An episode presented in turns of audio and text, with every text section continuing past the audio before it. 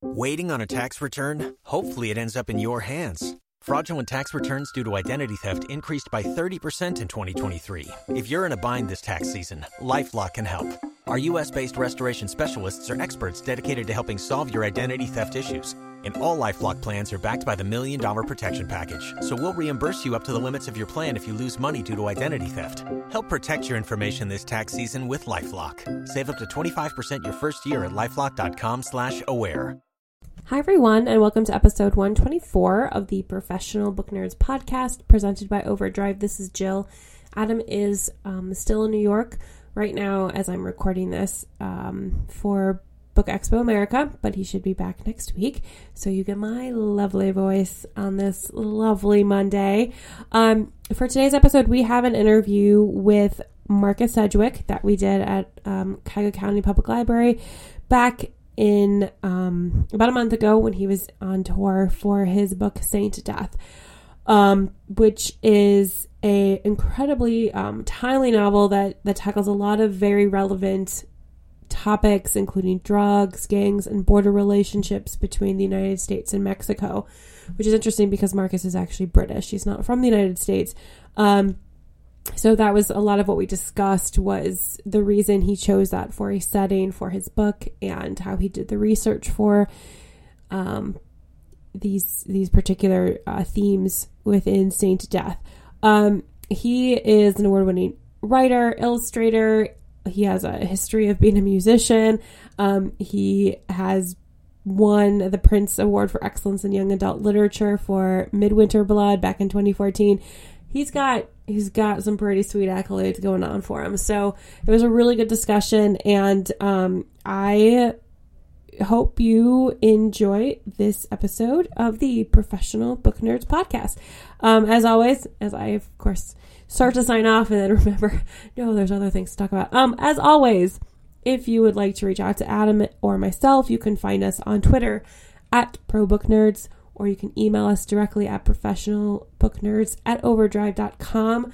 Please, if you have um, any comments related to the podcast or if you want to um, get book recommendations from us, please feel free to, to reach out and let us know what, what you have been reading or what your favorite books are, and we'll be happy to pass along some recommendations for new books. If you are any of our new listeners who've heard about the podcast um, at BEA, welcome. We have a big backlog of interviews just like this and also book recommendations. And we have a lot of genre themed episodes. So feel free to go um, back through our, our, our catalog of episodes to see if you can find something that sounds good. So, okay. That I think is everything. Yeah. Okay. So, right. So, enjoy this episode, this interview with Marcus Sedgwick. And um, Adam should be back for our episode on Thursday, so you won't have to listen to my sick, um, stuffy voice anymore. All right, bye.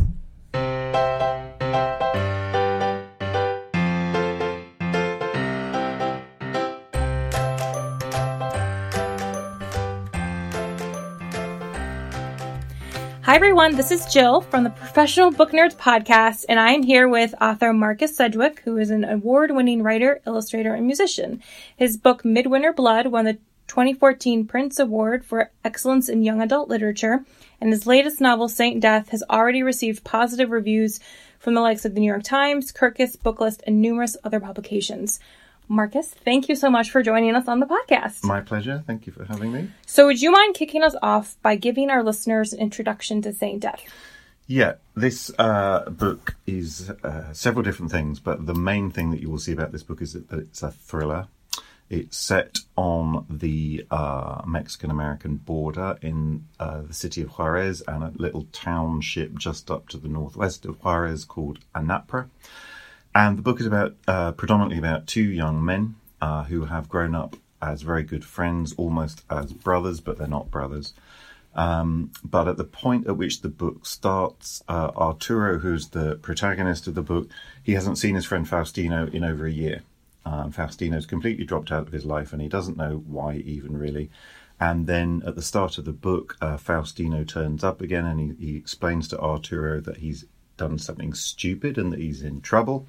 Um, he explains that he started working for one of the gangs in Juarez and that he has borrowed, and I mean that in inverted commas, uh, a thousand US dollars from his boss. And he thought he had a couple of weeks to pay it back, and it's a trap, and he only has like 24 hours to get it back. And if he doesn't get it back in time, uh, then that is the end of Faustino. And he's come to Arturo because Arturo is an expert at a card game called Calavera that they play in the city. And he says it's a high stakes game tonight in the city. You have to go into this game and you have to win me a thousand dollars.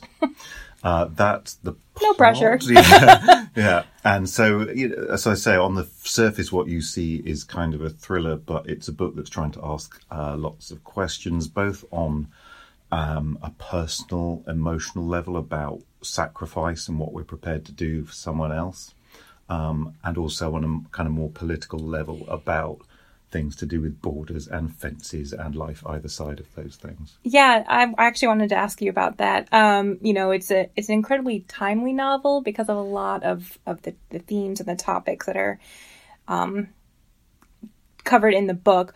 So, why do you think it's important for young adult readers to be exposed to these ideas and um, themes, especially this point in our history? Yeah, well, um, we are living in some uh, fairly critical times Yep. at the moment, I think, and um, I, you know, my books, I generally hope they appeal from anyone from the age of fourteen, perhaps even younger, with the right reader, up to adult readers.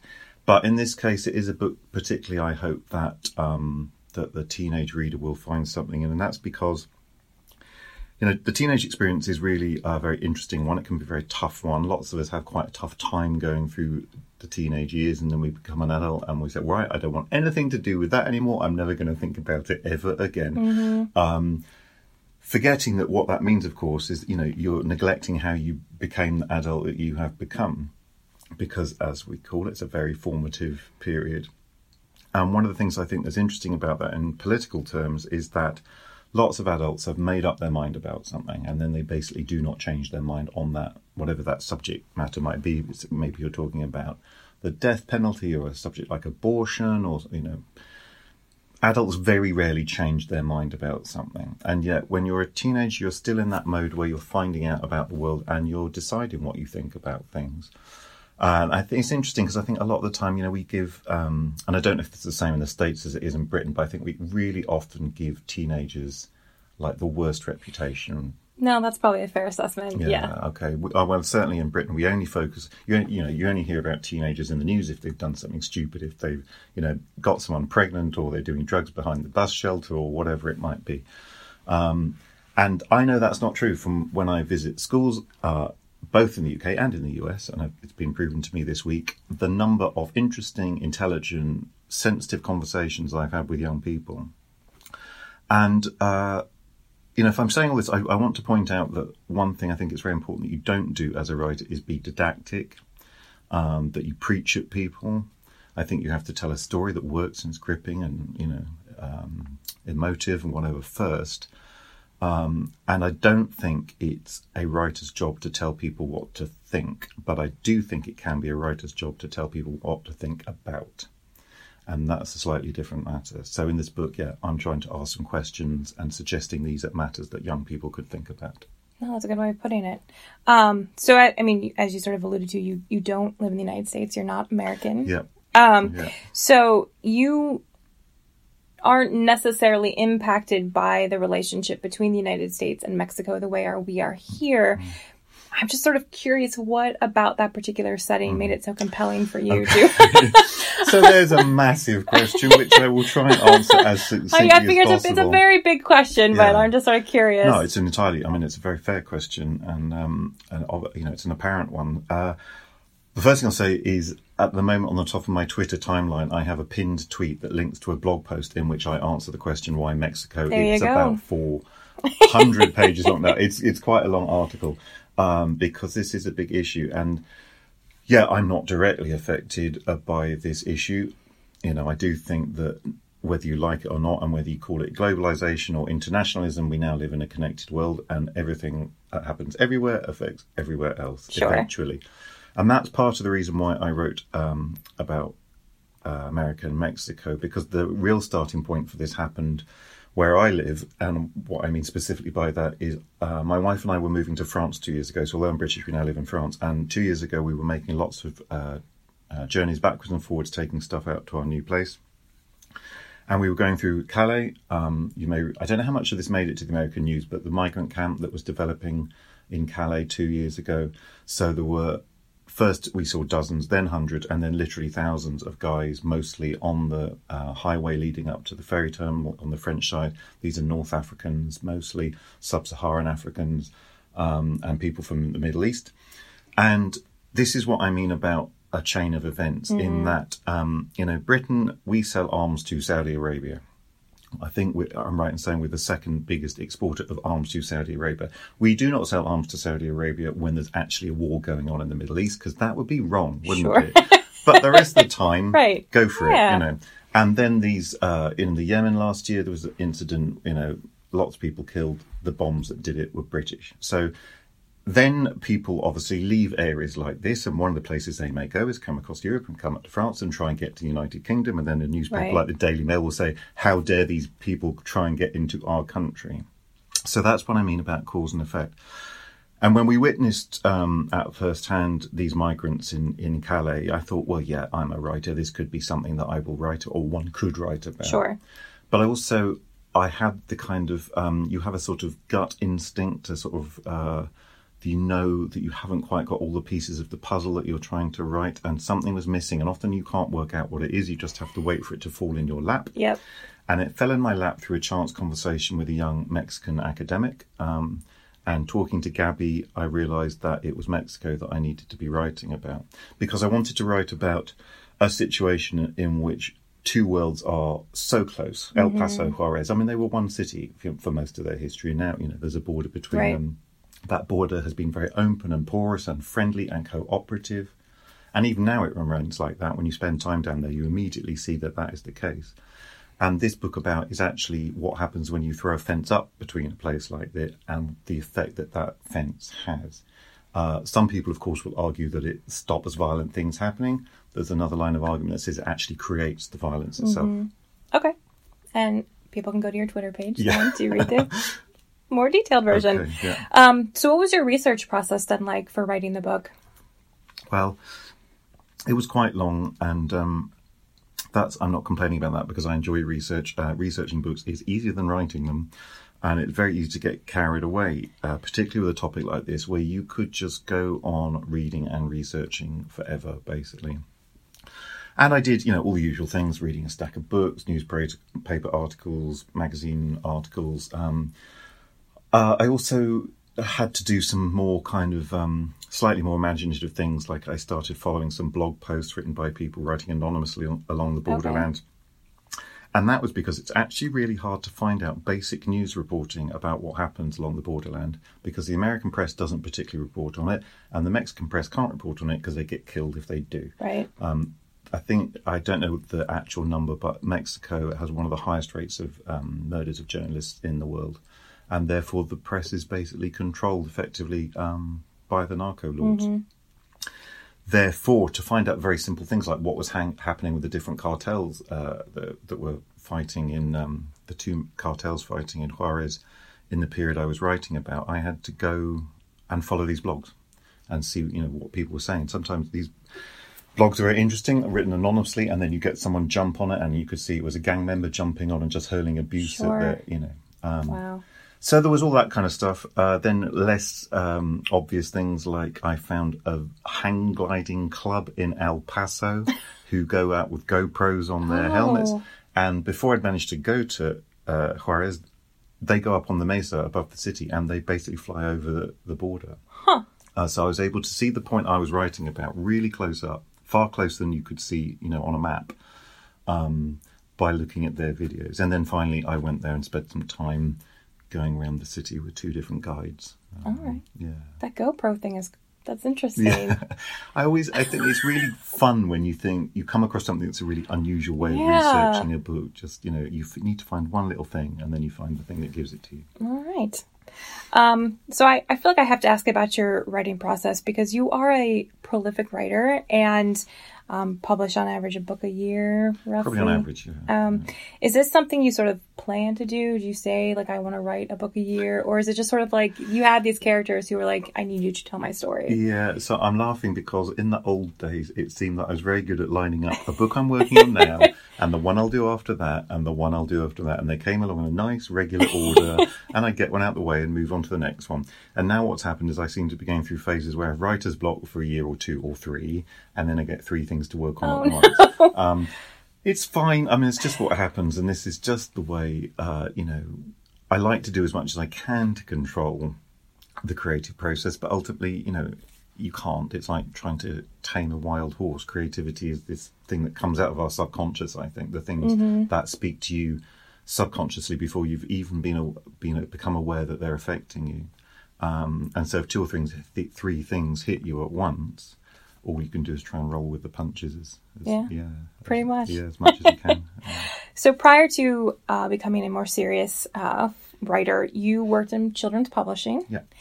And I'm just wondering if that, um, your experiences there kind of affected how you approach writing or what you write now as a. yeah, writer. Um, perhaps. I mean, uh, not very much, but I think one of the only things I decided, and I can, you know, I can remember where I was when I thought this as I sat down to write my first book was, for God's sake, don't be boring. um, and I think perhaps that was partially influenced by my uh, because I worked in publishing, but I worked in sales. Okay. And what sales means is it makes you extremely cynical. Uh, because as a salesman uh, for a few different companies in the UK, I would go around and be trying to sell things to people. And, you know, sometimes you're pulling a book out of your bag and they've said no before it's even left your bag, you know, metaphorically speaking. Um, and it made you realize that everyone's got very little time, short attention span. You have to hook people very rapidly, which, uh, you know, oh, that's just how things are. I kind of slightly regret it because I do think there is um, a beauty in slow burn forms too. And I try and allow that to happen in my books, but I certainly in some way think I need to get a reader involved in this book quickly. And that doesn't necessarily mean you have to go in all guns blazing. Sure. Um, but I think there has to be something because really, if you look at it from the other perspective, why should an author be arrogant enough to assume that someone is going to give you, you know, the 16 hours that it takes to read a book or whatever it is, uh, unless you give them something, you know, worthwhile in return? No, for sure. That's a good way of putting it. Um, so you are a musician, and on your website you say you like to have music playing while you work, that you don't like writing in silence, Yeah. but it has to be the right kind of music. So do you have any examples of styles or albums that go with certain projects? Um, yeah, it's it's kind of different for every book. I, I don't generally play music that has lyrics in because I don't want to be distracted by words unless it's something that I know so well I'm not listening to the words anymore. But I will choose music that has the same atmosphere that I'm trying to create on any given day when I'm working on any given scene. Uh, and so often I'll, I'll make up a Spotify playlist or, you know, just bung a few albums in a folder that are going to be the ones that I'm working to. Um, so there were lots of things for this, some quite um, interesting things that were mixtures of Mexican stuff and dark rock stuff and um, what else? A few, a couple of soundtracks. I think um, there's a composer, Icelandic composer called Jóhann Jóhannsson, and uh, he's done quite a few film scores, really dark, Oh, brooding okay. film scores. They're quite good. Uh, entirely uh, another book that I wrote years ago, set um, based around Transylvanian folklore. I, I found these albums of uh, Transylvanian klezmer Oh. music, that you know, the Jewish folk music. Um, so yeah, just choose whatever is going to get me in the right, Right. kind of frame of mind. Yeah. Uh, With all the writing and now touring, do you still have time to play? no, I don't play anything anymore. I haven't done for a few years, sadly. Uh, play occasionally the guitar with my daughter, who sings Okay. when she comes to stay because she's got a beautiful voice. Uh, and she's not singing in any official group at the moment, so it's just a little chance to have a, a sing along at home. Sure, that sounds like fun. so I'm gonna like shift gears completely Mm-hmm. here, but I would be remiss as a Whovian to not talk about this. Okay, yeah. Yeah. Um, so for those who are not familiar with that phrase, I'm a huge Doctor Who fan, and you were part of the 50th anniversary um, celebration anthology, Mm-hmm. and I'm sort of curious how that came about. That was a, a really crazy thing, and uh, because it happened unbelievably fast. And, um, it was a Christmas. I guess it must have been three years ago, four years ago, and uh, Penguin, who own the rights to uh, Doctor Who publishing in the UK. Um, I know the editor a little bit, and she phoned me up, and it was about nine days before Christmas, and she said, "We've just come up with this idea. Would you like to write a story?" I said, "Yeah, sure." She said, "You've got three days to give me a pitch, Oh my gosh. and then you've got five days to write it." right before Christmas. right before Christmas. And um, and the other thing I should say is that I grew up watching Doctor Who, but I hadn't watched anything past Christopher Eccleston of the Yep. revamp. So um, I had some catching up to do. Sure. But then they basically they got uh, you know they're trying to get thirteen authors together, or twelve then thirteen authors together, um, and so they were kind of allotting very random like, would you like to do so? So I got a choice of two. Okay. and I got the choice of Jon Pertwee, and that uh, when she said that, I was like, okay, that's fine, because I'm just old, old enough to really be Jon Pertwee, Tom Baker, Doctor Who, who were the third and fourth uh, incarnations, and um, so I, I rewatched a few old Jon Pertwee episodes, and fortunately, I had had an idea that kind of been knocking around in the back drawer of your mind of a thing. One day I could use this in something, and then suddenly it's just that perfect example of two things coming along. So I had this story about the Norse gods, about Odin, and so forth. Uh, do you? I don't know. Do you remember the um, explorer Thor Heyerdahl, Norwegian explorer? He made these very famous expeditions uh, back in the fifties and sixties. I think someone will correct me. I'm sure, maybe seventies, in which he did things like he built a raft out of balsa wood and, dro- Oh. and sailed it across the um, the Pacific to prove how people might have migrated and uh, he had this theory that all the Norse gods, Odin and co, all came from uh, down around uh, the Black Sea area, sort of, um, you know, in ex um, that part of uh, the Russian corridor, and that they had moved up through there in history into Scandinavia, and then they were just like legendary heroes who then became gods. Uh, and he could never quite prove this, but there is some good circumstantial evidence this is true. And I, all it's one of my big, big loves in history is things where something that we know was a real event or a real person Sure. gets turned into magic or myth or religion. And sometimes that process can be unbelievably short. And just to bring it briefly back to Saint Death, um, Saint Death is based on this new emerging worship of this folk saint called Santa Muerte. And there is another saint, a new saint that they worship in Mexico, who's a man called Jesus Malverde, and he was a bandit in the early 20th century. You know, uh, just a guy roaming around as a bandit. He's now revered as a saint, and I love that fact. Just in that short space Yeah. of time, you see like real life become like something magical and more. Absolutely. yeah. Yeah. Did you have? I feel like if I was in an anthology along with authors like Neil Gaiman, I'd probably kind of freak out a little bit. Throwing that out there. yeah, yeah. I don't know. I I know. I uh, I just work by ignoring every as. I- I, I'm kind of head. I'm humming and hawing because I'm kind of lying here. You have to simultaneously ignore what you're doing and everything else around it, Right. And focus really hard on what you're doing and everything Right. around it. And Right. it sounds paradoxical, but you can do it. So yeah, I'm aware that you know Doctor Who is a massive thing, um, even more so now than it was when I was a kid Mm-hmm. Right. because of you know the internet, social media, etc. And I was I wasn't scared of Neil Gaiman. I was scared of the Whovians. Is what I was. Well, that's fair. of. That is fair. All right. All right. That makes sense. Yeah. Um, yeah, that's true. So, um, before we actually started the interview, you were talking about your experiences in libraries growing up, and we're sitting in a library. Overdrive is a library company. Would you mind just sharing that for our listeners again? Yeah, I kind of feel that libraries saved my life, and I mean that almost literally because um, I went to an all boys school uh, that was basically like going to school in Victorian Britain, effectively. Is uh, although it was a good school, it was very rough and um, aggressive place to be. And so I chose all these options of ways of kind of ducking out of break times and lunch times. So the first thing I did was become a school librarian. I also ran the school bookshop. We amazingly enough had a little bookshop in the school um, as a way just of getting away from you know the uh, less pleasant members of the society.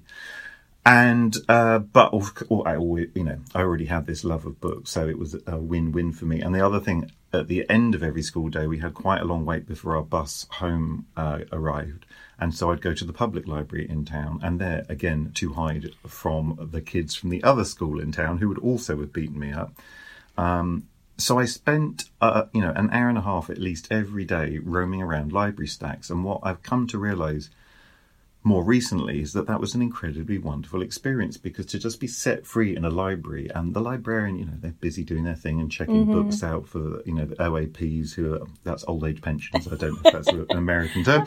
Um, you know, and they're doing their thing. And these, we, you know, it was my brother and I and a friend, and we just just look at any book we liked in any section. We'd barely spend any time in the children's section. We'd just be out looking at books about magic or science or history or war. And I've come to realize over the years what an incredibly helpful formative experience that was in just giving you the sense that anything is potentially of interest to you and that anything could be, in my case, the starting point for a book or the starting point for an interest or a hobby or a passion in life. So at the end of um, all of our episodes, we have something that we call the Nerd Nine. They're sort of rapid fire, but not really. Just don't think too hard about the Now answers. no, they're not scary. I promise. Um, what's the last book you finished reading? It was my birthday two weeks ago, and my daughter, who was studying psychology at university, gave me a book called The Psychopath Test. I was like, Are you trying to tell me something? Thanks. Um, fantastic book, though. Very right. interesting. Non fiction book. Right. Yeah. Okay. Um, your favorite place to read? Uh, the Bath. Do you have a guilty pleasure? Uh, I don't believe there are guilty pleasures. I think there are just pleasures. That's a good answer. Uh, one place you'd like to travel to that you haven't been to yet? Oh my god, oh, that's a very hard question. Uh, I don't know. I guess I've never been to Vienna. Okay. I would like to go to Vienna because of just because it's a beautiful city, but also because it's connection with the birth of psychoanalysis, Freud and Jung, and It's true. yeah, there's a lot of interesting things that happened in Vienna a century ago. Okay. Do you have a favorite holiday like Christmas or? Uh, I kind of love them all. I really, I'm British, as you quite rightly spotted. Uh, my wife is American. Okay. And one of the lovely things since we met is I didn't really get Thanksgiving, and now I get Oh. to have Thanksgiving. Okay. And it's her favourite festival, and now I know why. Because she said, because there's no presents or commercialism, it's just family and a meal and friendship. That's So, true. yeah. Okay. Are you a coffee or a tea drinker? I'm tea. Uh, sad, rather sadly for a writer, because you're supposed to drink coffee as a writer. But you're you- British, so Yeah, that's true.